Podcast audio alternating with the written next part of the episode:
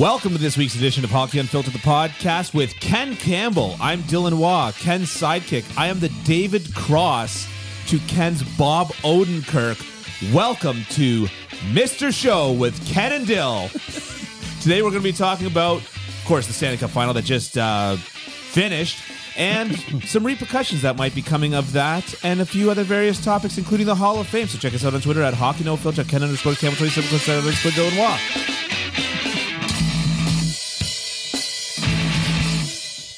No good? No, it was excellent. Yeah. Yeah. What, have you ever watched Mister Show? No. No? No. Um, you're into ske- sketch comedy. I am. Yeah. So... Have you checked out I Think You Should Leave yet? Okay, so I've seen clips of it on Instagram now. Yeah. Yeah. yeah. It's pretty good. It's off the rails. It's off the rails? It really is. Yeah. It is. Every skit goes off the rails. Every single one. I saw the one where he tried to do like the pay it forward thing at the drive-thru. Yeah, I'll have fifty-five burgers, fifty-five. And then the other woman tries to do it yeah, to him, yeah. and then yeah, it's, it's very, very funny. They all go like completely off the rails like that. Yeah, every, every single one of them. Yeah, and and it's some of the funniest, weirdest stuff I've ever seen. It's hmm. great. Yeah. yeah. Anyways, yeah. So this other one you're talking about, Mister Show with, uh, so you know Bob Odenkirk, of course. Yeah, yeah, yeah. And you know David Cross, of course. Of course. Yeah, yeah, yeah, yeah. And it was them. Uh, doing a sketch show when they were young. Oh, geez. And it that was, has potential. Uh, yeah. Yeah, yeah. Anyway, it's, it's really funny. I've only, you know, watched a few s- samples here yeah. and there, but yeah, uh, yeah. yeah okay. it's uh, quite good. We'll watch one uh, before we get going here. Okay. Yeah. So before we get started, check out ken campbell dot substack dot com for this podcast directly into your inbox. And of course, Ken's excellent writing. And... check us out on Twitter at Hockey No Filter and all that good stuff. But Apple Podcasts, we've, okay, we've got our very slow trickle of reviews. Okay, it's good, good, and uh, yeah. So let's uh, let's get going. Let's start off with just a little uh, a little two days after the Stanley Cup final, as Doctor Spock Vegas... would say, a little rap sesh. Okay, is that what how you say? Feeling about the? He was like the kind of the, the precursor to like Gentle Parenting. Oh, right? Doctor Spock oh, okay. was like okay. a, yeah, yeah. from the sixties or something like that. Okay. No yeah. relation to, no relation to uh, Live Long D. and Prosper. yeah. Yeah. Um, yeah, so two days after the Cup final, in which Vegas wins their first Stanley Cup, and twelve years to the day since the Boston Bruins caused rioting in the streets in Vancouver by winning the Stanley Cup right. in Game seven. Yeah. Yes. So, in a word, did you enjoy the final or not? As a yes or no. Okay, so but first you said in a word, so I'll say um, opaque. Like what? In a word, uh, anti-disestablishmentarianism. Did you not see- Like, what do you want? Like, like do you want a word the or do you want a yes, yes or, or no, no answer? You know that the two are not mutually exclusive. Yeah. You know what yes and no are by definition? Words. Words. Yeah. Okay. All right. Um,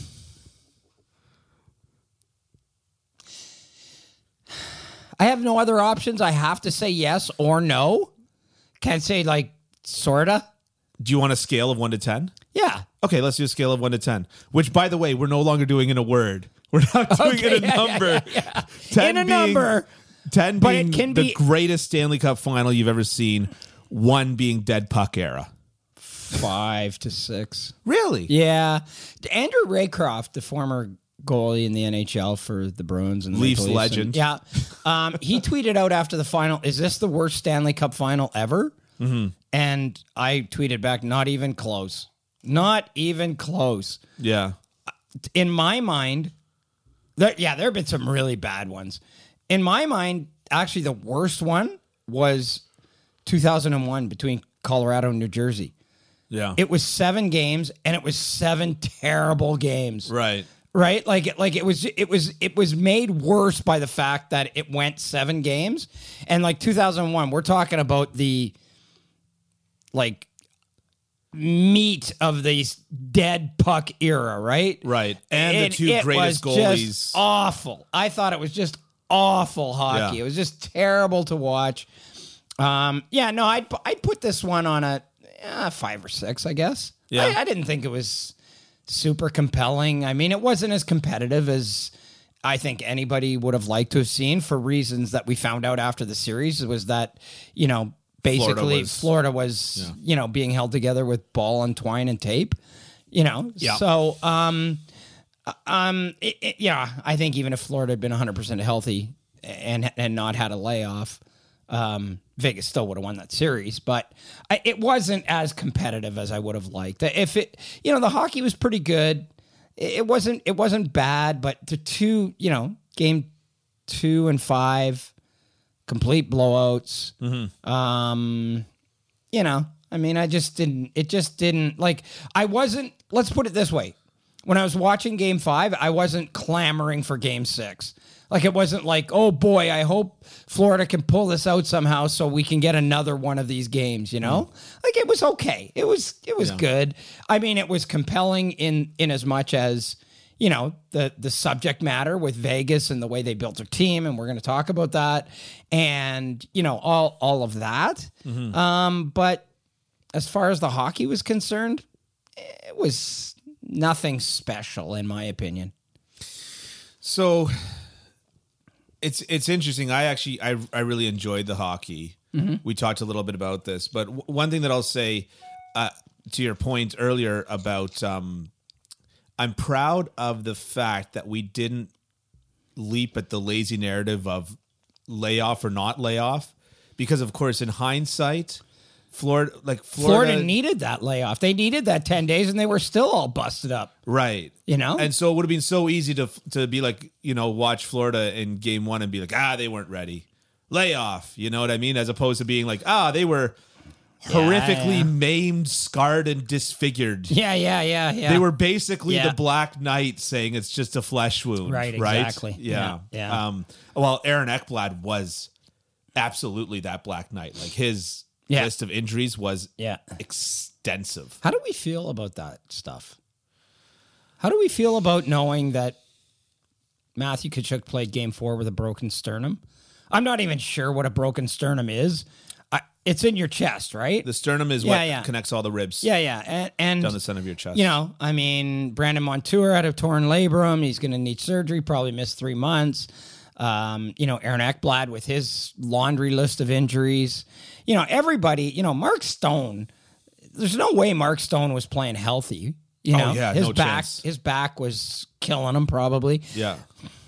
And you know what? I, I, I, I don't know what to think about it, because on the one hand, it's what everybody loves about this game, right? Yeah. That, you know, the players will do anything to play. Like apparently, you know, Matthew Tkachuk had to get, Brady Tkachuk had to pull him out of bed in the morning. Somebody had to tie his skates. Somebody had to put his clothes on, you know, and then he went out and played and, and you know, and then tried to start a fight with Alex Pietrangelo after the game, uh, after the final whistle, which I thought was kind of stupid if yeah. you have a broken sternum. Yeah. Um, anyways, on the one hand, I see it. I see, you know, how this is pretty... admirable and and and it's something that a lot of people admire mm-hmm. in players, but it's also the thing that causes a lot of problems.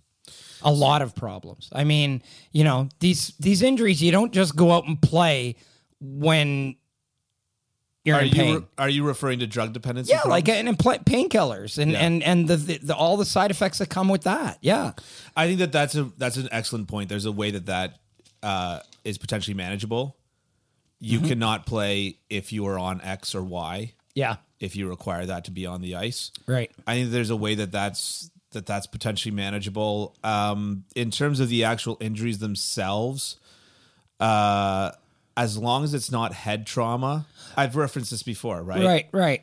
You know, the only person that, that died of too many broken bones was Evel Knievel. Yeah, but then you look at Ryan Kesler. I mean, a guy like Ryan Kesler, how many concussions did he have? It wasn't it wasn't head related with him, and he got shot up with Toradol, and now he has to go to the bathroom twenty-five times a day. You know what I mean? Right. Like it's like it's like it's great that we put a lot of, you know, that that we admire the qualities of these guys, that they'll do anything to go out and win and everything. Yeah. But But what people don't talk about is after their careers, you know, those are the same guys who are are struggling, right. you know, in a lot of cases, not not even with drug dependency, but just sort of the after effects and the side effects that come with a lot of this stuff. Mm-hmm. Um, I, I don't you know what? I don't know where I land on it. Yeah. Uh, uh, because like everyone else, I really admire the fact that these guys are willing to do anything to win a Stanley Cup. Mm-hmm. But I also know that, you know, Henri Richard, who wasn't a physical player at all, had C T E, stage three C T E when he died. Yeah. You know, so it, it's that one is like, there's a lot of things that I say in hockey. People say it's nuanced and it's complex and, you know, like fighting. No, it's not. It's not nuanced. It's not complex at all. This one is actually, in, in my view. I, I agree with you. Um, I like it. I think that I think that the biggest risk is the is the drug dependencies. I think that most injuries can be rehabilitated, and um, yeah, you know, and given the amount of money that goes into that sort of thing. But I think the big risk is the drug dependencies and sending these guys out. I mean, there was a there was a thing in the in the Bob Probert story or whatever, that just how absolutely terrifying it was to go up against a guy that was like numbed from killers and up on. Yeah. Cocaine and yeah. stuff, and just like it's just you're not even a human anymore, you know. Like you're just um, and and was huge and could fight to start with, right? Exactly. You know, yeah, yeah, yeah, yeah, exactly. Yeah. Bob then, Probert might have been the scariest player in N H L history, like all yeah. all round. Yeah, like could score thirty, thirty-five goals. Yeah, could beat anyone up. Yeah. Could do like anything. Like yeah. it, it, you know, I mean, yeah. so yeah, yeah, yeah. I, I wouldn't argue with you. That's for okay. sure. Um, well, we're getting off on a tangent as we are wont to do. yeah. That anyways, was, that, that anyways, went, it went uh, from it went, went from dark we liked quickly. we liked we liked the I like hockey. Drugs are bad. Stay in school, kids. Stay in school. Um, yeah. So this okay. is your brain on Adderall. So you were talking about how much you liked the final. I was talking about how much I thought it was meh. So I here here's here's what I liked. It just. Florida had, for the games that they either won or made competitive, which would be, I guess, games one, three, and four. Four. They yeah. w- they went down three nothing, then they made a comeback. Yeah, yeah. And it was it was pretty. For good. The games that they either won or made competitive, there was the thing that I loved so much about watching Florida was that they had the most unfounded, wavering, unwavering belief in themselves. And it made and it made for good hockey mm-hmm. because mm-hmm. think about game one. They're like, ah, yeah, well, we're down like four one. Let's go, boys. Yeah, you yeah, know what yeah. I mean? Like they, yeah. they have this complete and and that's of course what you that's what you need to make the N H L in the first place. That's what you need to make triple A. That's what you need yeah, to make the N H L. Yeah. That's what you need to get yeah. to your uh, your junior team. Yeah. Like you, you have, have to be an you idiot. have to keep lying to yourself. Right. You, you have, have to, to be keep an lying idiot. to yourself. Yeah. Exactly. Yeah, yeah, yeah, yeah. And and so they had this completely unwavering faith in themselves, and and even to the point where like when that whistle went, and granted uh, the the mystery whistle, yeah, as yeah, it were, yeah, yeah. and uh, granted. Yes, maybe it did cost them a goal, maybe mm-hmm. because they were pressing mm-hmm. pretty significantly. Mm-hmm. But they were just they were just like God, like it wasn't like that could have cost us a goal. It was like we were going to score. Yeah, we yeah, were yeah, going to yeah, score yeah. and then win in overtime yeah, because yeah. why wouldn't we score right. and then win in overtime? Right, right, right, right, right. And so it made for fun hockey. They were they they never let up on the physicality. They never let up on the no, you know. No, there was. Uh, this is one of those like.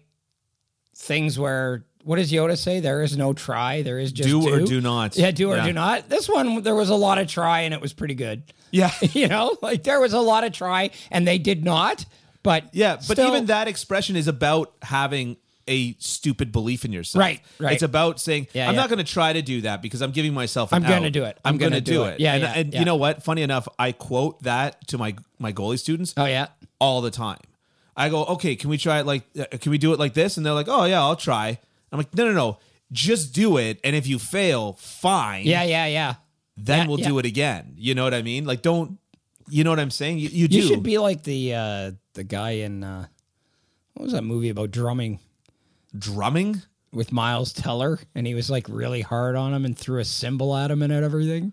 I don't I can't I, remember that movie. I, I, it was like it was like a huge movie. I can't remember the name about of it. Drumming, Downbeat or something like that. And Anyways. You think that I'm the guy that threw a cymbal at a kid? No, but you should be that guy. You should be like waving your stick around and like yelling and screaming at kids and I'm a nice be... guy. I know, but you should. You oh, should I should. It. I should. You be, should do it that way. I should up the the yeah, dickometer, yeah, the, yeah. the the dickometer, the dickometer, dickometer by by about forty percent. Sure. Yeah. Yeah. Yeah. Uh, anyways, all right. I'm not going to do that. Okay. I have I have a style. Okay. Yeah, and that style is no style. That style is uh, is very. Uh, How would I put it? Ecumenical. Okay. Okay. I'm I'm I'm very open to ideas and concepts and okay. and trying things different ways. Yeah, you should try stopping the puck sometime. I did just ask my knee. First time I stop a puck and it and it hobbles me. Holy jeez. Um, all right. Well, we don't have to talk about okay. me because every yeah. time I talk about myself now, I think about that review. It's like, Dylan seems like a great guy, but boy, he drones on about himself. Yeah, he does. You pegged me. You should, you should get his phone calls on a Tuesday afternoon.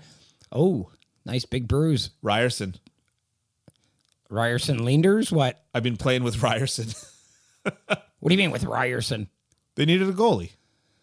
It's Toronto, Toronto Metropolitan, Metropolitan University. University. Okay. Yeah, yeah, yeah, yeah, yeah. Whatever. There's a kid that plays for um, the Mississauga Ice Dogs named Ryerson Leenders. Oh yeah. He was their he was a rookie goalie this year. Started out had a had a bit of a rough time at the beginning, but then then really actually was quite good at the end of the year. Yeah.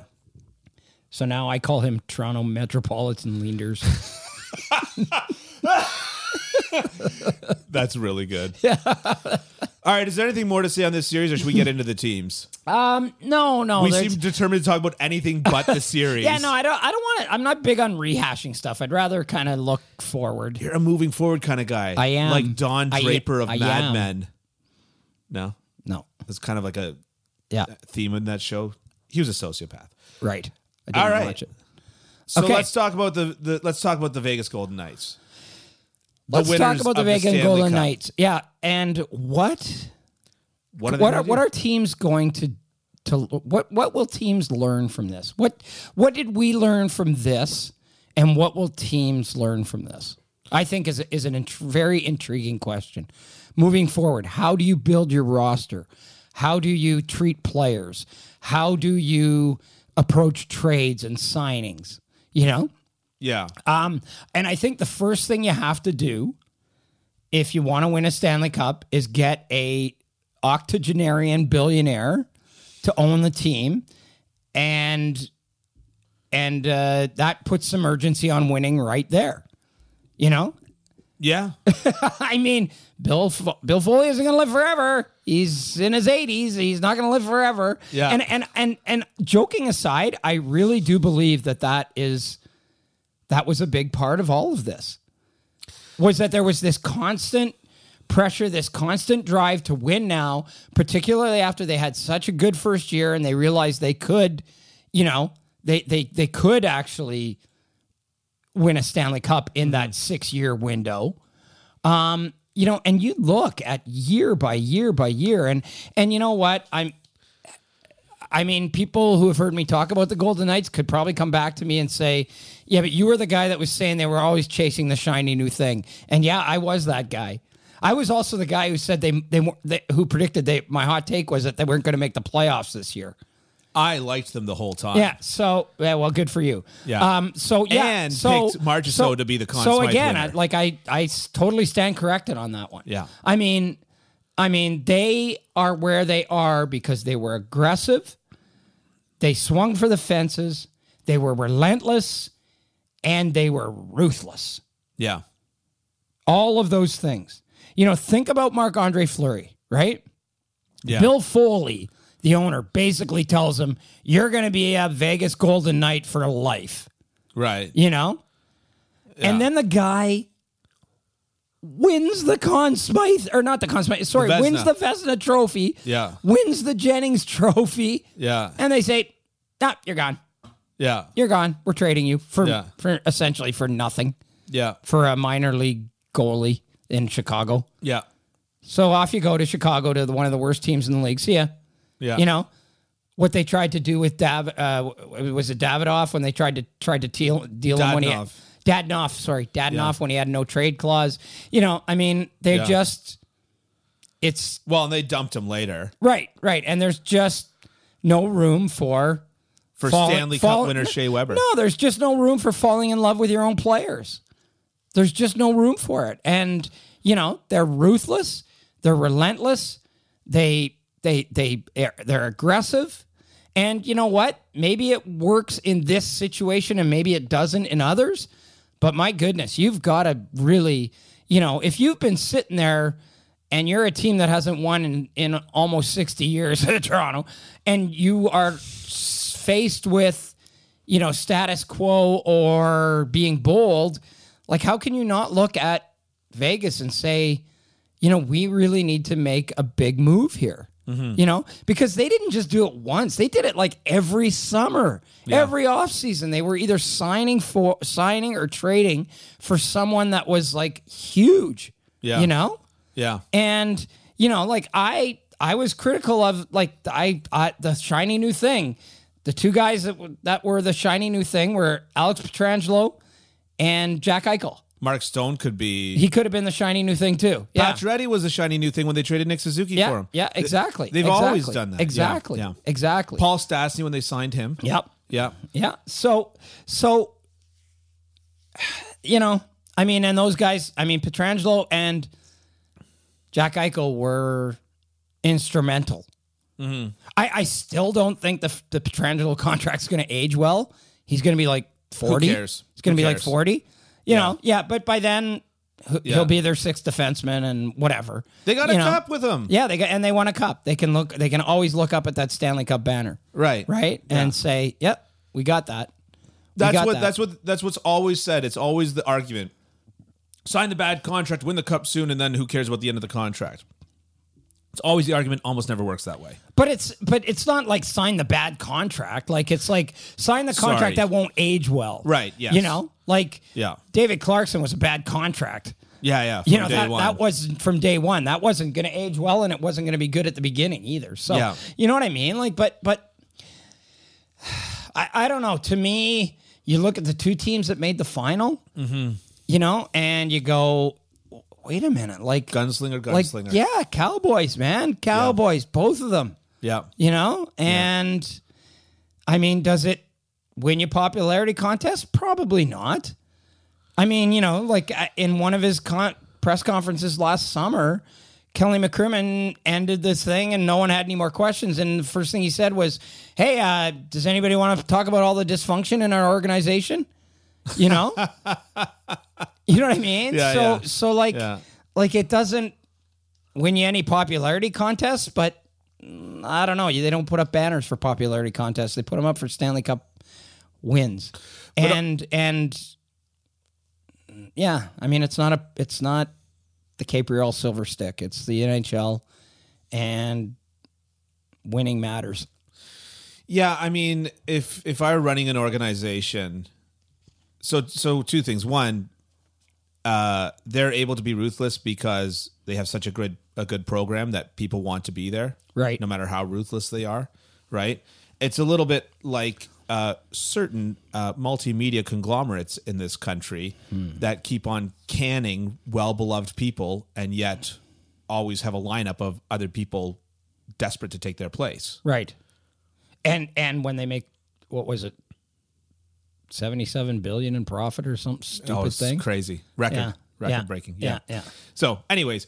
But it's it's a similar situation is what I'm saying, is that if you've got a good enough program while you're here, we're going to treat you so right while you're here. Yeah. If if I was a G M of any team, it's particularly teams that people don't necessarily want to go to but do have money, that is. Winnipeg or something like that. Yeah. I, I would have, honestly, I I, I would have uh, registered massage therapists following these guys around everywhere they go. Everyone would have, every player would have their own massage therapist, athletic therapist, you know, yeah, strength yeah, conditioning. Yeah, they'd, yeah. they'd have a posse that I'm paying for. Because that's your that's your cap circumvention, and, essentially. And players will go anywhere they think they can win. Right. If it's Edmonton, they'll go to Edmonton. If it's Winnipeg, they'd go to Winnipeg. Right. You know, they go where they, you know, I mean, they go first where the money is. Like, that's yeah. that's the two things players care about. Mm-hmm. It's two things players care about, money and winning. Yeah. But what, um, uh, who is it that was speaking uh, on Vegas who said that their the way that Vegas handled their injury was so good that they might have not considered not playing again. Um, oh, wow. Yeah. Yeah. It might have been. Mm. Well, it wasn't Jack Eichel, but we also know how, how well Vegas yeah. handled Jack Eichel's injury. Yeah. yeah. Right? Uh, Maybe it was Mark Stone because he said, I'm going to sit out the entire year and then play in the playoffs and then win a Stanley Cup and never play again. but I, but my, my point is is that is that the way that uh, teams build can build a, a, an establishment, a culture around players yeah. is, you know, it's it's one it's an edge that you can have. Particularly right. for a have team compared to a have not team. Mm-hmm. Anyways, um, I think that the biggest thing to be learned, we talked about it last week, is do, do you do you want to know the first line at five versus five played fifty-two minutes and nine seconds together? Okay, okay, that was them, all three of them on the over, ice together over the course of five games. I, Eichel, Marchessault, Barbashev. That's only ten minutes a game together. Yeah, I mean you get yeah. breaking apart, like you know yeah, what I mean yeah, in yeah, terms yeah, of yeah. the time yeah, yeah. at five versus five. Yeah. Do you know what the fourth line was for how much time they played together? Probably more. No. Oh, no? Not more. Really? No. Eh? No, I... no. thirty-nine minutes and sixteen seconds. Okay. So, like, uh, thirteen minutes less. Right. Over five games. The bottom line is, is we talked about it last last week. Vegas was not allowed, not afraid to pay for their depth. Right. If they if they felt that this guy was good enough, then they weren't just gassing him and going to the, you know, bargain yeah. bin. Yeah. And and the thing the thing is is that G Ms are so risk averse in, in this sport, which I do understand. But I remember when Vegas came into the league and then their first year winning, uh, uh, going to the Stanley Cup final and winning their conference, like they are winning their yeah the conference, the Western Conference, right? They. Yep. Everything I kept on hearing was like, well, they got it, they got lucky, they you know whatever. And I thought, like, if you're a G, like, all of those guys were exposed to an expansion draft. Right. Everybody that was on Vegas was right. exposed to an expansion draft. If you're a G M for a team who's willing to make trades and get frisky, what that means is that every single player that was on Vegas was available. Yeah. yeah. If you called a G M, if you called, uh, who was the G M in Florida at the time, then Marchessault and Smith were available. Yeah. Right? Calling, yeah. Yeah, yeah. yeah. If you called him, they were available. You could have had those two yeah, players yeah. probably for not all that much. Well, it, since they were given away for nothing. Yeah. yeah. Marchessault was literally given away for yeah, nothing. Yeah, right. Yeah, and yeah. it literally. Yeah. Not figuratively. yeah. So I, anyways, all I kept on hearing was, was teams can't, uh, t- teams can't do is Vegas had this edge up and all the rest of it. And all I'm seeing is that players were available and teams didn't get frisky enough to take advantage of well, all those see, players that see, were available. To me, that's, that's one of the laziest narratives out there is that mine? They, no, no, oh, okay. no. Is that, is that Vegas? Thanks, Uncle Ken. Is that Vegas was gifted a Stanley Cup by the N H L. I hate that. That's a, that's a terrible, terrible narrative. I hate that. Um, because you look at that team when they were, when they went through the expansion draft, they were nothing special. Yeah. That team was nothing special. It was a decent yeah. team, uh, with a really good goalie at the time. And I think one thing that people forget is that, you know, when Vegas came into the league, yeah, they paid their five hundred million dollars, right? Yeah. So they get this beauty expansion draft, which, is, which is really which is really good. Like, they get this good expansion draft, right? Yeah. So they can build a decent team.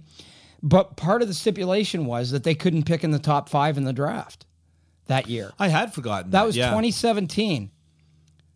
Number one, mm-hmm. Nico Hischier. Right. Number two, Nolan Patrick. Yeah. Number three, Miro Heiskanen. Right. Number four, Cale Makar. Number five, Elias Pettersson. Right. So if, like, that, that, that no team has ever picked, no expansion team has ever picked, aside from sixty-seven when they doubled the size of the league, no team has ever picked lower than fifth. Right. Right? And most of them pick in the top two. Yeah. In the top one or two. Right? Yeah. So if Vegas had been given that that advantage, They could have. They there's a good chance they could have gotten one of Nico Hischier, Miro Heiskanen, and Cale Makar, or Elias Pettersson. Right. Yeah. like. Yeah. Think about that. Yeah. Exactly. You know. Exactly. Yeah. yeah. So, anyways. Yeah. Uh, before we move on to a couple of specific players on Vegas that we want to talk about, I just had to say Jack Eichel the fact that I have not yet seen a meme of him, like the most interesting man in the world. Like, I do not always go to the playoffs, but when I do, I usually win Stanley Cups. yeah, yeah. Hasn't lost a playoff series in his career. Hasn't lost a playoff series in his career. Yep. I hate cherry-picked stats because I saw Adin Hill has the best save percentage for goalies starting a minimum of fifteen playoff games. Okay.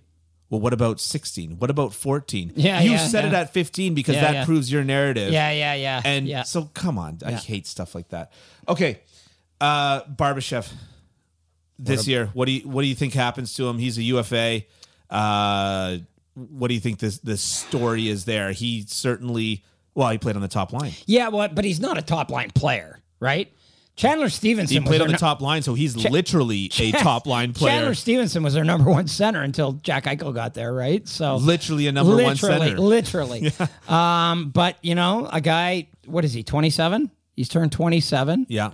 Um, had some very decent production mm-hmm. uh, with that top line. Uh, might be a candidate to get a little overpaid as a U F A. Yeah, I mean. Maybe. If I'm Ivan Barbashev, I go, okay, what hometown dis- discount do I have to take to stay here? I would totally agree. Yeah, yeah. I would totally like, agree. Yeah. I said that about Adin Hill last week. Where, well, well, we'll move on to him. Yeah. Yeah. I, I totally agree. I think, you know, what, what, what do you, what do you, th- what do you think he'd be worth on open market? What do you think he'd be worth in Vegas? I think Vegas would go four or five by three years. Three years times four? four point five. four point five? Yeah. Yeah, that, that would be that would be pretty good. Yeah. And I think that's a deal that's not bad for both of them. Barbashev, right. who's been a middle six guy his whole career, is all of a sudden a top flight guy in Vegas. But I also I also think that, you know, I mean, he has, you know, I mean, let's face it, he's made enough money to set himself up for life, but he hasn't made big money yet, right? So yeah. you're you're talking about four or five. Well, that's double what he makes now. Yeah. Right? Yeah. To stay in Vegas. So I would not blame Ivan Barbashev for going, you know, oh, I got to see what's out there. If I was you know? Ivan Barbashev, though, I'd be saying, what did Nichushkin make last year? Which is five point four five or something along those yeah, lines. Yeah. And yeah. that's what I should be getting. Right. Right. I promise not to ha- talk about a hotel room. No, but I mean, it's it's comparable. Mm-hmm. A guy that was a career middle six guy that showed what he can do in the playoffs and then uh, is going for a payday. Yeah, but is relatively expendable, I think. Like, yeah. I, I mean, on that team, I mean, good player, really helped. Yeah. If you can hang on to him, great. If you can't, don't overpay him. Yeah. You know what I yeah. mean? Yeah. Yeah. yeah I... Uh, I mean, this is the thing, is that we were just talking about Vegas's ruthlessness. And so, you know, it w- like that's the secret sauce. The secret sauce is not that we need Barbashev in the lineup. The secret sauce is that we can get another Barbashev. Right. Yeah. Exactly. Yeah. Exactly. Yeah. I agree with you. Uh, Vegas has two goalies that are U F As, Adin Hill and Laurent Brossoit. Three of them. Jonathan Quick. Well, okay. Two of them that actually played a game in the playoffs. Well, and one of them that backed up the entire time. Not even the entire time. No. yeah, yeah, yeah. That's right, because it was all messed up don't, there for a don't while. Don't try to unravel yeah, yeah, yeah, the goalies yeah. of Vegas, yeah, yeah, Ken. Yeah, We've okay, already tried yeah, that, yeah, and it's yeah. and it's we failed at it every time. Yeah, exactly, but, exactly. Yeah, no, Jonathan Quick, yes, um, but like you know, in terms of goalies that started and played a significant amount of minutes, uh, uh, Laurent Brossoit and Adin Hill are both U F As. What do you think happens with Adin Hill first and foremost? I think. Uh, That's a candidate to get overpaid. That's a huge candidate to get overpaid. yeah, yeah, yeah, yeah, yeah. If I'm Vegas, if I'm Vegas, I'm like, okay, well, we really like you guys, and you, and like, I mean, it goes back to the ruthlessness. I, I would have no problem letting Adin Hill walk if I were if I were the Vegas Golden Knights and running it back with Logan Thompson next year as my number one goalie. Yeah, I'd have zero problem doing that. Zero. My mom's favorite sales. Uh, thing that she always references is that she was car shopping and went to the first dealership, and the guy said, "Am I your first dealership?" She said, and she says, "Yes." And he said, "Okay, uh, go shopping. Come back to me with whatever the best number is you received, and I'll beat it." Okay. If I were Vegas, I'd say to Adin Hill, I'd say, "You go shopping. Do whatever you want. Tell us what you got on the table, and if and when they hear it, then they probably just say, well, Godspeed. See, see, I wouldn't. I would say, here's our number. Here's our number. Yeah. You know, this much over this many years. Yeah. You know, and like... I hear, I hear. Adin Hill and Darcy Kemper are the last two goalies to win Stanley Cups, uh, and this is, and this is like if, if, right. if, if, if, if that doesn't tell you all you need to know, yeah, you know, yeah. I mean, Adin Hill was what, the fourth goalie on their depth chart. Yeah, yeah, yeah. If yeah. you count Leonard as one, yeah, right, yeah, yeah. If you yeah. count Leonard as one, he might be five, because you've got uh, Leonard, Leonard. Thompson. Yeah. Um, Thompson, Brossoit, who, by the way, was like a Brossoit, Calder candidate this Brossoit, year. Yeah. And maybe Quick. Maybe. Well, they didn't start Quick over, yeah, over yeah. Hill. Yeah, but so, this. yeah, so he's he's f- probably solidly at four. Yeah, yeah. You know? Yeah. So, yeah, I... It's, it's six of one, what we're saying. I mean, the, the bottom line is that he's worth what he's worth, and and I think that... I think that teams should be wary about paying a goalie just because they're a Stanley Cup winning goalie. Oh God, yeah, absolutely be wary of it. You know, and and, uh, and I think the, the Vegas Golden Knights could go back and to they should Hill be very say, weary of paying Stanley Cup goalies. No, I think they can go. They can go back to Adin Hill and say, "Look, um, it's great that you did all this, but you're not doing this behind probably twenty-five teams in this league. Yeah, we're one of those teams that you can have this kind of success with." Yeah. And, you know, and being, again, relentless and ruthless, mm-hmm. dude, you're interchangeable. So, dude, the, you are interchangeable. The one thing that I got to say to that, I'm, I, every I'm not, goalie I'm not makes disagreeing. Ten, every goalie I'm makes ten, back a little ten bit. Bell saves every once in a while. I hear every you. One I'm not, I know. I, I even mm-hmm. I do. No, but let me I, know when it happens. Yeah, I will. Yeah, it, okay. It'll be. Uh, yeah, it'll be a whole story. Um, yeah. Listen, I'm not disagreeing with you, but there were several t- points where this in this playoffs where Adin Hill was relied upon. Whereas whenever but Darcy that's, Kemper that's was that, relied but upon, that's, that's the that's the job description of a goalie. Okay, that's the job description of a goalie. If you were voting, if you were voting for the Conn Smythe, I would have given it to Jack Eichel. No, no, I'm not. Okay, that's not the question. The question oh, is okay. if you're if you were voting for the Conn Smythe, I would have given it to Jack Eichel.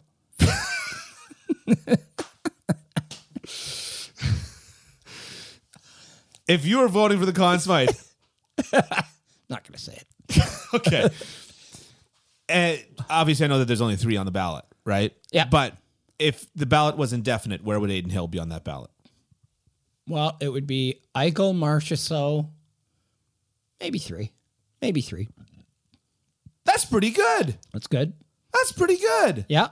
Yeah. That that tells if you're now if you're voting for the Conn Smythe last year, where would Darcy Kemper be on there on your ballot? seventeenth, I don't know. Yeah. yeah.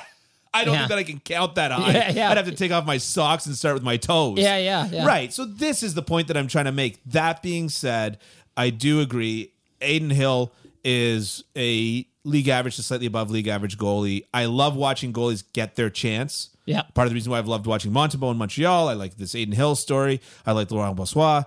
Um, I like watching goalies get their chance. So, yeah. Anyways, Adin Hill. So this is the good segue, though, into the next subject. Right. Because if I were a team looking for a goalie, I'd be contacting Laurent Brossoit. Okay. Yeah. Yes. Because as far yeah, as I'm absolutely. concerned, he did almost, he basically did most of what Adin Hill did. I, I'd have concerns over his ability to stay healthy for a long period of time because that's been an issue with him. It's not him. Like you're going to give him five mil. But it doesn't matter if you're gonna if you're gonna rely on him, you want him to be healthy. You know? Who says you're going to rely on him? Well, the way they relied on Adin Hill, the way that the way that Vegas just relied on Adin Hill. What I'm saying is that if you're a team looking to tandem goaltenders, Adin mm-hmm. Hill's going to get overpaid. There's no two ways mm-hmm. about it, right? Mm-hmm. Like I, I, Adin Hill, I'm going to guess is a five million dollar goalie, July first. If that happens, that will be absolutely egregious. Laurent Brossoit, my guess is a million and a half dollar goalie. Maybe two. That's okay. Right. And That's so what okay. I'm yeah. saying is that if I, I, if you're if, hedging if your you're bets, giving, if you're, a if team you're giving me the bets, choice of getting Adin Hill at even three million dollars and Laurent Brossoit at one point five, give me Brossoit. I take Hill at three. I take. Nah, I give take take Brossoit hundred days out of a hundred. I would take Hill at three, but um, yeah, okay, but yeah, I don't think that he's going to settle for three. Oh God, really? Unless he's in Vegas. Well, unless that that Vegas. will be the overpay to end all overpays. Right. Yeah. Yeah. Uh, so, anyways, my point is, is that if you're if you're looking for that league average goalie that can sit in your system, and you know what I mean, it's kind of you, look, these goalies, you know who they are. You know what the al- analogy is? They're the Charlie Watts of goalies. Okay. Right. Yeah. Not the flashiest drummer in the world, but he sat in the pocket and held the Rolling Stones together. Right. Right. Okay. This is what this is what the analogy is. Okay. Nobody wants to put John Bonham on the Rolling Stones, but at the same time, you don't want to put Ringo Starr there either. One time, somebody asked John Lennon if Ringo Starr was the best, was the best, goalie, or the best, best drummer, drummer in the, in the world. world, and he said he's not even the best, best drummer, drummer in the Beatles. Beatles. Yeah, yes. yeah. He's not even the best drummer in the Beatles. Guy was a prick. Yeah. If I'm Ringo Starr, I'm sitting there going, dude, like, what the hell? Yeah. Yeah. But the girls like me because I'm considered nice and approachable. He was he was the big heartthrob of the of, of the Beatles. Ringo Paul, Starr was. Paul was not? Yeah. Yeah. Okay. I think I think there was anyways, there's an approachability to it. Hey, everybody, light the lamp during the hockey playoffs with DraftKings Sportsbook. New customers can make a five dollar bet and score two hundred dollars in bonus bets instantly. Download the DraftKings Sportsbook app and use code T H P N. That's code T H P N only at DraftKings Sportsbook. All right, so let's just move on to, to Vegas, uh, Florida very quickly, uh, and then we'll get on to our other topics du jour. Florida Panthers, uh, their only real free agent upcoming is Radko Gudas. Um, I don't know. I don't know if they. What, what do you think they do with him? You think they let him walk? Do you think they pay him? Oh, wow, that's a vexing one. It is. Yeah, it is. I like the way he plays. I, I love the li- way he plays. I, well, I, I like. I would like to not have to play against him. But yeah. He's thirty-three. Yeah. Mark my words. Yeah. I don't know when the when the fall off is going to happen. Yeah. But when it does, it won't be gradual. Yeah. You know, it won't be. Yeah, yeah. He'll wake up like and I'm I, I mean, I'm I'm exaggerating, but he will wake up one day and he won't be able to play anymore. Mm-hmm. You know what I mean? Like yeah. And he won't even be able to explain why. Like yeah. He'll just wake up one day and he'll be a terrible defensive liability of a player. Yeah. And you just have to worry about when that's going to happen. So Vegas got a lot of value in their depth defense. They got more value out of that defense than I would argue maybe any team has in the history of the game. Right. Uh, in terms of getting value out of your defense. Yeah. I would say that Gudas is one of those kind of signings that you need in terms of he's never made a ton in his career, and he's always provided excellent value. Yeah, what's he at two seventy-five? What's he at two seventy-five right now? I believe. I will tell you right now, he is at uh two twenty-five. two twenty-five. Yeah, that's yeah. yeah, that's that's pretty favorable. Yeah, where are you getting that at two twenty-five? So, I mean, I roll the dice on that, even if it it, it takes a three-year contract and you're worried that years two and well, three are bad. That's the thing. It's going to be term more than money here. Yeah. Like, you know, if you could get him on a two-year deal, great. Yeah. But if he wants a four- or five-year deal, then you've got to be concerned. And you've got to get the A A V down if he's going to want, you know, if he's going to want longer, uh, a longer period of time. Something buyoutable. Yeah, yeah, yeah, yeah. No, I, I, I mean, I hear you. I don't, I don't know if he stays with Florida. I think that an interesting thing that will, an interesting question that will be answered in this offseason, and of course, it will probably be discussed ad nauseum in our offseason content, is does Florida consider themselves a legitimate Stanley Cup contender going into next season? Well, that's the thing, right? Yeah. Because do you consider them that? I don't know. Like, I mean. They probably they probably um, got a little hosed last year in the playoffs, and they the good karma came this year in the playoffs. So, right. like like I said a couple of weeks ago, what are the Florida Panthers? So, what's the average what between the they? two of them? What are they? What are the Florida Panthers? Are they a, a President's Cup winning team, President's Trophy winning team that is on the cusp of winning a Stanley Cup? Or are they what they've been the last two years, which is a dog's breakfast, right? Yeah. Yeah, well, so answering in answering that question of what do the Florida Panthers think they are, my thought is I wonder if after these playoffs, if Bobrovsky is movable. Well, if I'm another team in the N H L and I look at the fact that, as I said, Adin Hill and Darcy Kemper are the last two goalies to win the Stanley Cup, mm-hmm. there is no way in hell I am taking on a ten million dollars contract or part of a ten million dollars contract. There's just no way, no chance, no way. I would I would stay away from getting Sergei Bobrovsky as far away from it as I could if I were G M. So let me let me phrase this a different way because there's because um the way that those teams were built, Vegas and Colorado, cup-winning Colorado specifically, they were built a certain way. The way that Tampa was built, yep, was a different way. The way that Pittsburgh was built before that, but they all have one thing in common. They all have one or two studs on the blue line. Yeah. And they have strength down the middle. Correct. Almost all of them. Correct. Yeah. So, but so if you are today's Colorado Avalanche and you've got, let's say, uh, you've got Landeskog, who is out for the season, right? That's seven and a half million bucks off your books. Right. Do you consider taking a chance on Bobrovsky? Bring Landeskog in on the playoffs, and you know that your depth is has been diminished.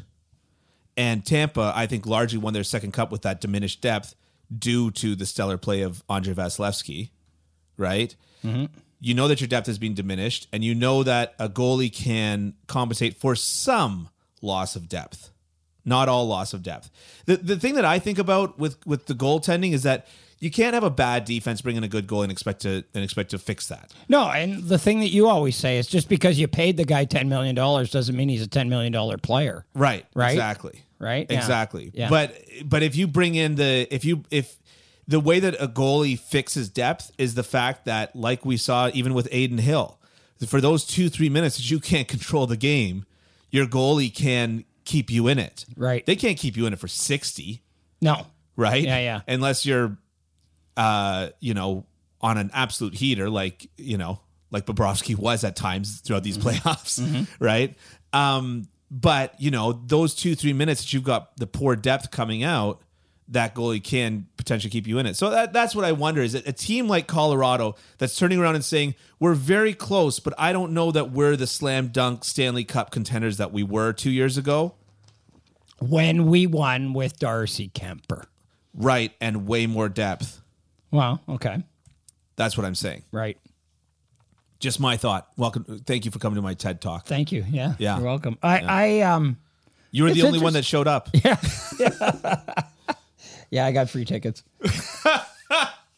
um, you lost a bet. Yeah. Yeah. Um, well, yeah, it's interesting. Um, I don't, I, I don't believe that, like, I think that devoting that much cap space to just about any goalie in the N H L is is really ill-advised. Yeah. It, you know what? If if Sergei Bobrovsky had one year left on his deal at ten million dollars, mm-hmm. yeah, maybe. He's got two more after this year. Yeah, with one more you go, ah, do I just kind of go for it and yeah, yeah, push yeah, the chips in yeah. or whatever? Yeah, and you, and you still got to pay Bowen Byram, and then you're going to have to re-sign Devon Toews, and... You know, you've got some you've got some guys that, that are coming up in the next couple of years that you're going to have to pay, and that's going to take up a lot of space. Yeah, Absolutely. I mean, yeah. I mean, it, ideally, on a one-year deal, it would be a perfect scenario. Mm-hmm. Bring him in, keep Landeskog on I, L T I R for the whole year, bring him in in the playoffs. Uh, you know, magically, he, he you know, he gets, uh, you know, has the Mark Stone, uh, Nikita Kucherov uh, miracle recovery. Yeah. And he comes back for the playoffs, and then you've got then you've got this guy, right? Yeah. So, yeah, but if it were one year, I'd say yes, but three years... No chance. I know that this is not going to happen. I know it, but I just have to say it because it pisses me off. Just go to a soft cap. Just go to the soft cap. Like it, like the amount of shenanigans and bending over backwards and, and lies. The lies, Ken. Just go to the soft cap. They don't care. The N H L doesn't care. I know that they don't care. It doesn't matter. Like it doesn't matter to them. Look, it doesn't bother me that teams are doing this. What bothers me, what bothers me is that if there was a soft cap situation, then these players that have been L T I R'd and then magically back during the playoffs, if there was a soft cap situation, then we as the spectator would potentially have more chance to see those players playing. Well, I think that uh, one fix for this, and this is Ken Holland's idea, um, is that in the playoffs, the six, twelve, six, twelve, and two, the twenty players that you dress in the playoffs, ha- that that roster has to be cap compliant. Yeah. So those eighteen guys, like, so you don't, so you could still be over the cap because you got a roster of twenty-three or whatever, yeah, right? Yeah. Uh, or whatever in the playoffs, as many as you want. Yeah. Um, you're still over the cap technically, but the, the twenty players who dress, their cap hits cannot exceed the cannot exceed the salary cap, which makes perfect sense. I, th- I think I think that's that's a great that's a really good compromise to this whole situation. I agree. You know, and then you do bring, you know, so you do bring Nikita Kucherov or you do bring Mark Stone into the mix. Um, I, I you know, it'd be interesting. I'm gonna I'm gonna check. I haven't even thought about it, but what. What was Vegas's cap hit on the on the guys that were in the lineup? Yeah, I'm not sure. I I'm mean, not sure I, I'm not sure what it was, but yeah. but it it will be interesting to see what that would have been. Yeah, you know. Yeah. So, um, should we talk about Hall of Fame and then story time with Uncle Ken and then get out of here? Do we have anything else? Nothing else? Yeah. Okay. That's Hall the of list. Fame. Okay. Well, next week the uh, you know. The incredibly transparent uh, Hockey Hall of Fame selection committee uh, of eighteen people will get together for one afternoon and decide the legacies of people who have devoted their entire lives to the game. Is that passive aggressive enough? Do you think? Or no, no. I, okay, all right. uh, yeah. So I think it's I think it's worthy to talk about, you know, possibilities of of people who are. who are going to be enshrined and, and that kind of thing, because, you know, it's next week and it's a big deal for me. I'm a, I'm a big Hall of Fame guy. I I don't... In that you hate it. No, I love the Hall of Fame. No, I mean the, the whole thing. I, I, I think the selection the selection process is ridiculous. Yeah. I mean, eighteen people. Yeah. And and they literally get together for an afternoon. For a it day. Should be a fan vote so that we can get John Scott into the Hall of Fame. There could be a fan element to it. The N B A, I believe the N B A has a fan. Like it's part of, yeah. like it's weighted and, and yeah. part of it is fans. Sure. And I, I don't have a problem with that. Yeah. But like, are you kidding me? Yeah. Anyways, uh, yeah, so that that's going to happen next week. So let's talk about Hall of Fame. Let's talk about Hall of Fame. It's interesting because I think this year is an interesting year because... Of the people, of the guys who are, are eligible first, you know, first try, first uh, first ballot, as they call it, mm-hmm. uh, there's really only like one that stands out, and that's Henrik Lundqvist. Um, was he any good? He was good, but it's but it's interesting, you know, yeah. because there's two other guys who are who are eligible. Uh, well, there's a lot of other guys who are eligible, but two other guys that are eligible. One of them is Corey Crawford, and the other is Justin Williams. Hmm. Okay, so it's interesting that, you know, everybody sees Henrik Lundqvist as the slam dunk Hall of Fame guy. Right. Didn't win a goddamn thing in the N H L in his Corey career, Crawford, right? Corey Crawford, two cups. Corey Crawford, cups, or at least one cup. Two. Two? Antoniemi was the early cup, and then Crawford was the other two. Yeah. Okay. Yeah. Uh, and Justin Williams, who might have been the most clutch player in N H L history. Yeah. You know? Um, so it's it's interesting that, you know, really, like, everybody's like, okay, Henrik Lundqvist, you know, slam dunk, and these other guys, like, probably not, you mm-hmm. know? But so I, I find that interesting. Yeah. Um, but what but what else I also find interesting is that, okay, so you've got the one guy that's going in. That gives you three spots. So you can do some makeup here.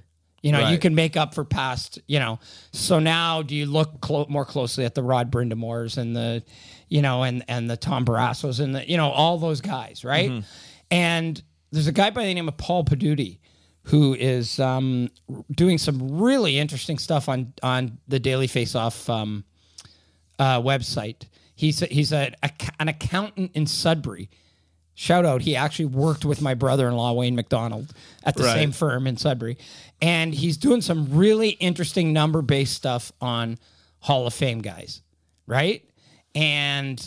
Um, analytically? And, yeah, like, yeah. Analytic stuff. Yeah, yeah, like, yeah, really. And you're smiling and getting excited no, it's, and nodding. It's, it's actually really cool stuff. And he made, he recently made the case that the most egregious Hall of Fame omission right now, like the most egregious by far, is Alexander McGillney. And I could see that argument. Oh, I can totally see that argument. Yeah. He should be in. Yeah. You know, there's no question. Yeah. So do you look at, I, I just get a feeling that there's this swell of support for a guy like Alexander McGillney. Yeah. Maybe Rod Brindamore. But it's also, you know? It's also helpful that Leafs fans of my generation that grew up watching and falling in love with Alexander McGillney, we're now middle-aged. We're now the yeah. adults, and we now have a voice.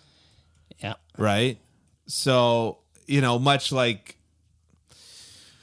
you know, movies that we grew up with are now considered classic movies, and, you know, similarly, right? Yeah. So it, uh, that leads as well a lot to the groundswell. Well, it's, well, yeah, but I mean... Also, you know, scoring seventy-six goals in one season for the Doesn't Buffalo hurt. Sabres, one's one, you know, being yeah. forty-three in New Jersey, winning the cup. Um, you know, I mean, that it's not just the Toronto thing. He had one hundred twenty-seven points in nineteen ninety-two ninety-three. So um, the one thing I will say about McGillney when it comes to Toronto is, I don't know if I've ever told you, but I used to work for the Star. I, Who? Cover, I covered, I covered the Leafs for the Star. For the Toronto oh, okay. Star, yeah. Canada's biggest newspaper. Um, oh, that Star. Yeah. Anyways, yeah. anyways, I, I was covering the beat when McGillney signed in two thousand one, in the summer of two thousand one. Yeah. And I have never seen a bigger chasm between public perception and what the guy actually was like mm-hmm. than Alexander McGillney. Really? Yeah. Like... Before he got here, heard he was like a brooding, sullen guy, played when he felt like it, you know, whatever, didn't care, blah, blah, blah. The four years he was here, or the three three and change years he was here or whatever, or was it yeah. two and change? I can't remember. Anyways, he was the opposite of all of those things. Great right. guy, funny, great to talk to, good yeah. in the room, played his ass off, yeah. you know, was a leader. Everything that we had that we had all heard that were terrible things about this guy, they all turned out to be B S. It sounds like, to be honest, it just sounds like the classic nineteen nineties xenophobic attitude towards virtually anybody. It from- might it might have been, yeah. I mean, you know, and but but I mean, he he the Vancouver days were not not the best, not the best, yeah. But Vancouver, yeah, it's also yeah. not the best. But but anyways, so yeah, so like I mean that's that's interesting. Notoriously so, kind to their team and players and management. Yes, Vancouver, yeah. yeah. Uh, so you have that, you have those, you have guys like that. You have, um, you know, on the women's side, I guess you know you've got Carolyn Ouellette was not not uh, inducted last year when she was eligible. You know, there seems to be a bit of support for um, Jennifer Botterill on the women's side, so that'll okay, be interesting. Yeah. yeah.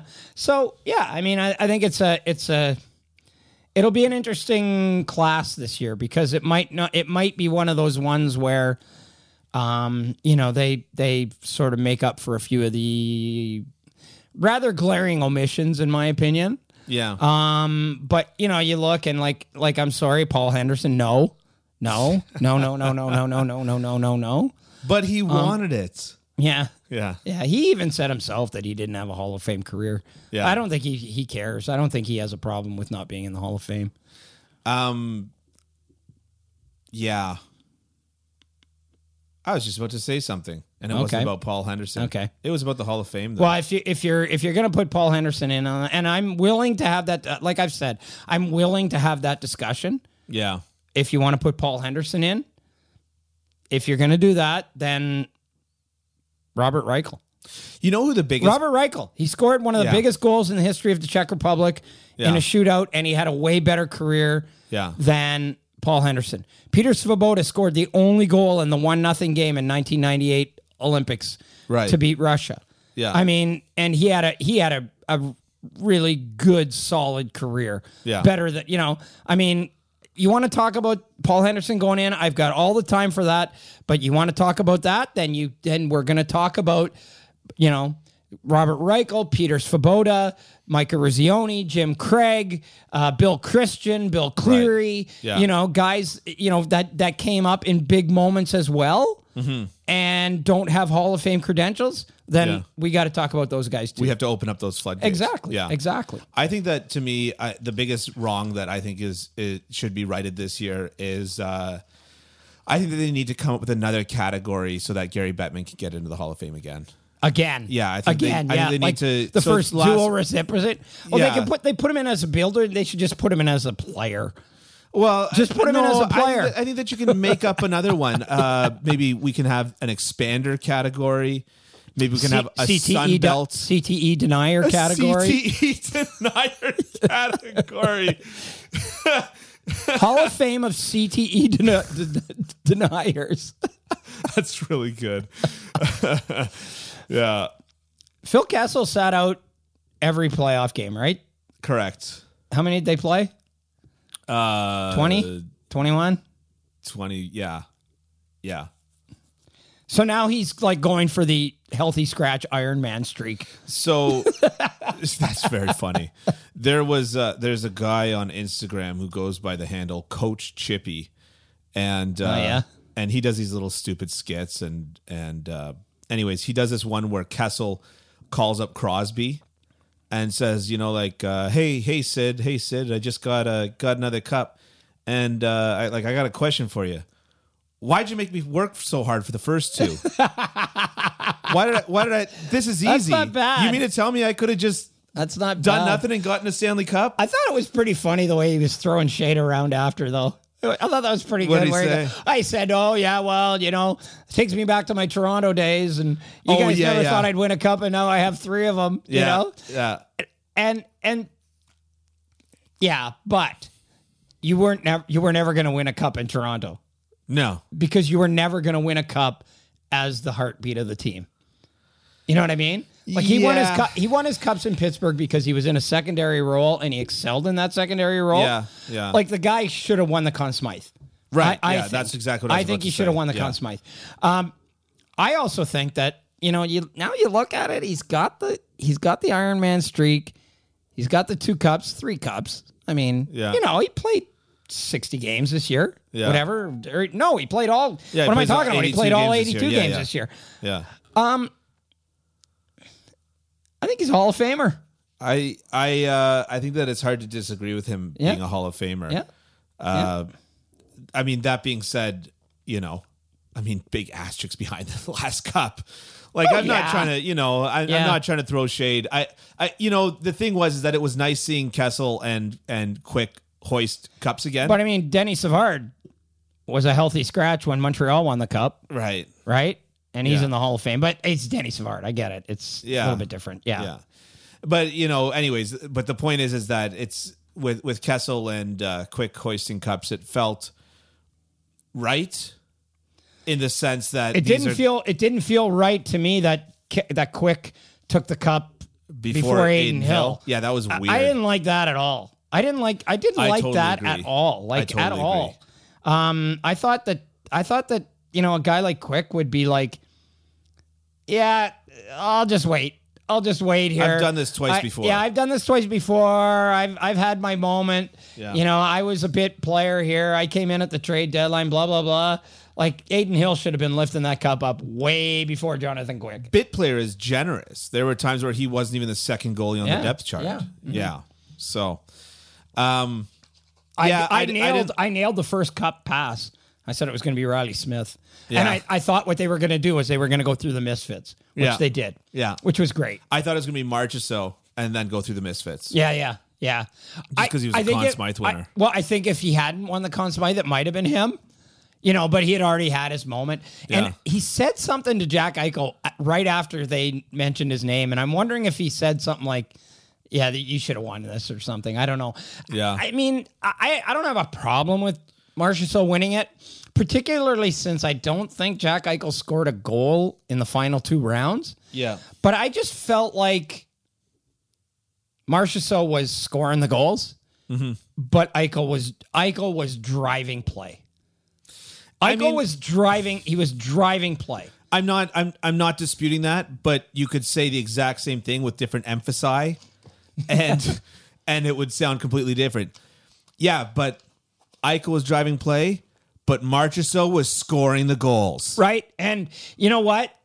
Again, it kind of contradicts what I say is that goals should be worth more than assists. I've yeah. always said that. I've always thought that goals should be worth two points and assists worth one.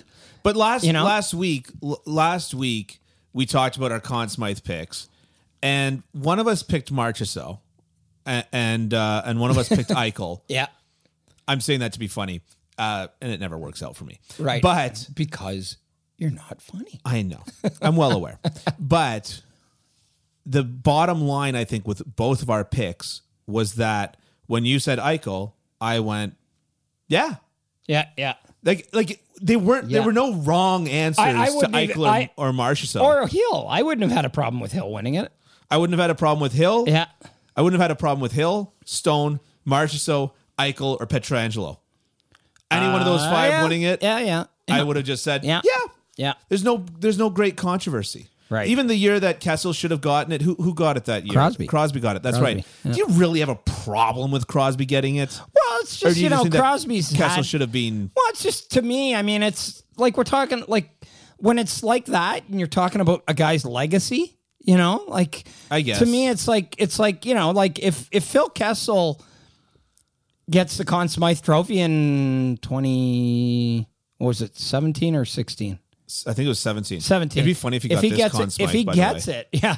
If he gets it, I mean that that makes him a that makes him a lock for the Hall of Fame. Now he's now he's kind of like, you know, a bubble guy. Yeah. So I mean, when you're talking about people's legacies, and especially, you know, I mean, does Sid Crosby really need another trophy? Like, I mean, it's great, but I really do believe that Phil Kesel was was the M V P of that team so, uh, in the playoffs. So yeah, fair enough. Yeah. Come one, come all, to another edition of Storytime with Uncle Ken. Today's story features the wit and witticisms of Jim McKenney. So, grab a cup of mocha and sit in your comfy chair, fetch your pipe and slippers, relax, and hear the soothing tones of Ken Campbell talking about Jim McKenney. Uh, I don't know if people who are listening know who Jim McKenney is, but he was a long, long time defenseman for the Toronto Maple Leafs. Actually gave gave Boreas Salming his nickname King. Hmm. Um, and and was actually quite close with Boreas. Um, and uh, he was a character. All kinds of talent, like hugely talented defenseman. Uh, you know, applying himself maybe was a an issue at times. Um, struggled with alcohol, you know, uh, uh, has been sober for decades now.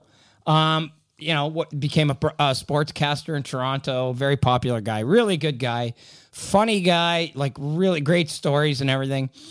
And I don't think you'll mind, mind me telling this one, but before I do tell it, I am going to use a word in it that is completely and utterly inappropriate in this day and age, but it's germane to the story, so I kind of have to use it. Okay? Uh, I don't, I, you know, so let's, let's, let's put the story into context that it happened in like nineteen seventy-four, you know, I mean, so McKenny's playing for the Leafs and he's actually having some pretty good seasons uh, at that point in his career. You know, he's like putting up fifty points, thirty-five points, forty points. Um, and Red Kelly was the coach of the Toronto Maple Leafs. Mm-hmm. Red Kelly, the Hall of Famer, the, you know, the, you know, the pyramid power guy, everything. Like he's just, you know, so anyways, Jim McKenny's kid shows up at practice one day. Kid's like ten years old, eight, eight, ten years old at the time. Shows up at practice one day. And after practice, Red Kelly's talking to him. And you have to realize the kind of person Red Kelly was, right? He was like the most gentle, like caring, you know, like, like just, just a, just a solid human being, you know, Christian and, you know, great values and, and just a, just a really, really good person who, you know, would not wish anything bad on anyone. Right. And so he's talking to Jim McKenny's kid after practice and he's like, oh yeah, Lewis, what's your name? And blah, blah, blah. And he's try- trying to be really nice to the kid and everything. And the kid looks up at him and goes, my mom thinks you're an effing retard.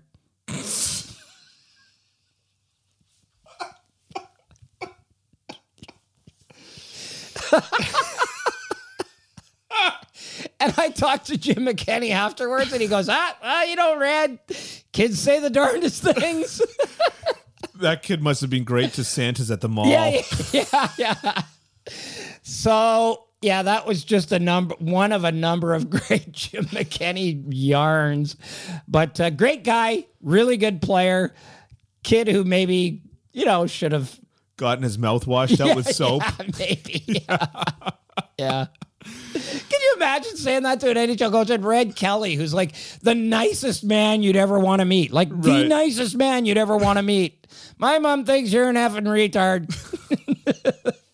Nice. Well, thank you so much for joining Ken Campbell and myself, Dylan Waugh, on the podcast today. We hope you enjoyed this episode. Feel free to check us out on Twitter at HockeyNoFilter, at Ken underscore Campbell twenty-seven, and at underscore Dylan Waugh. Don't forget to check out our Apple Podcasts and ken campbell dot substack dot com.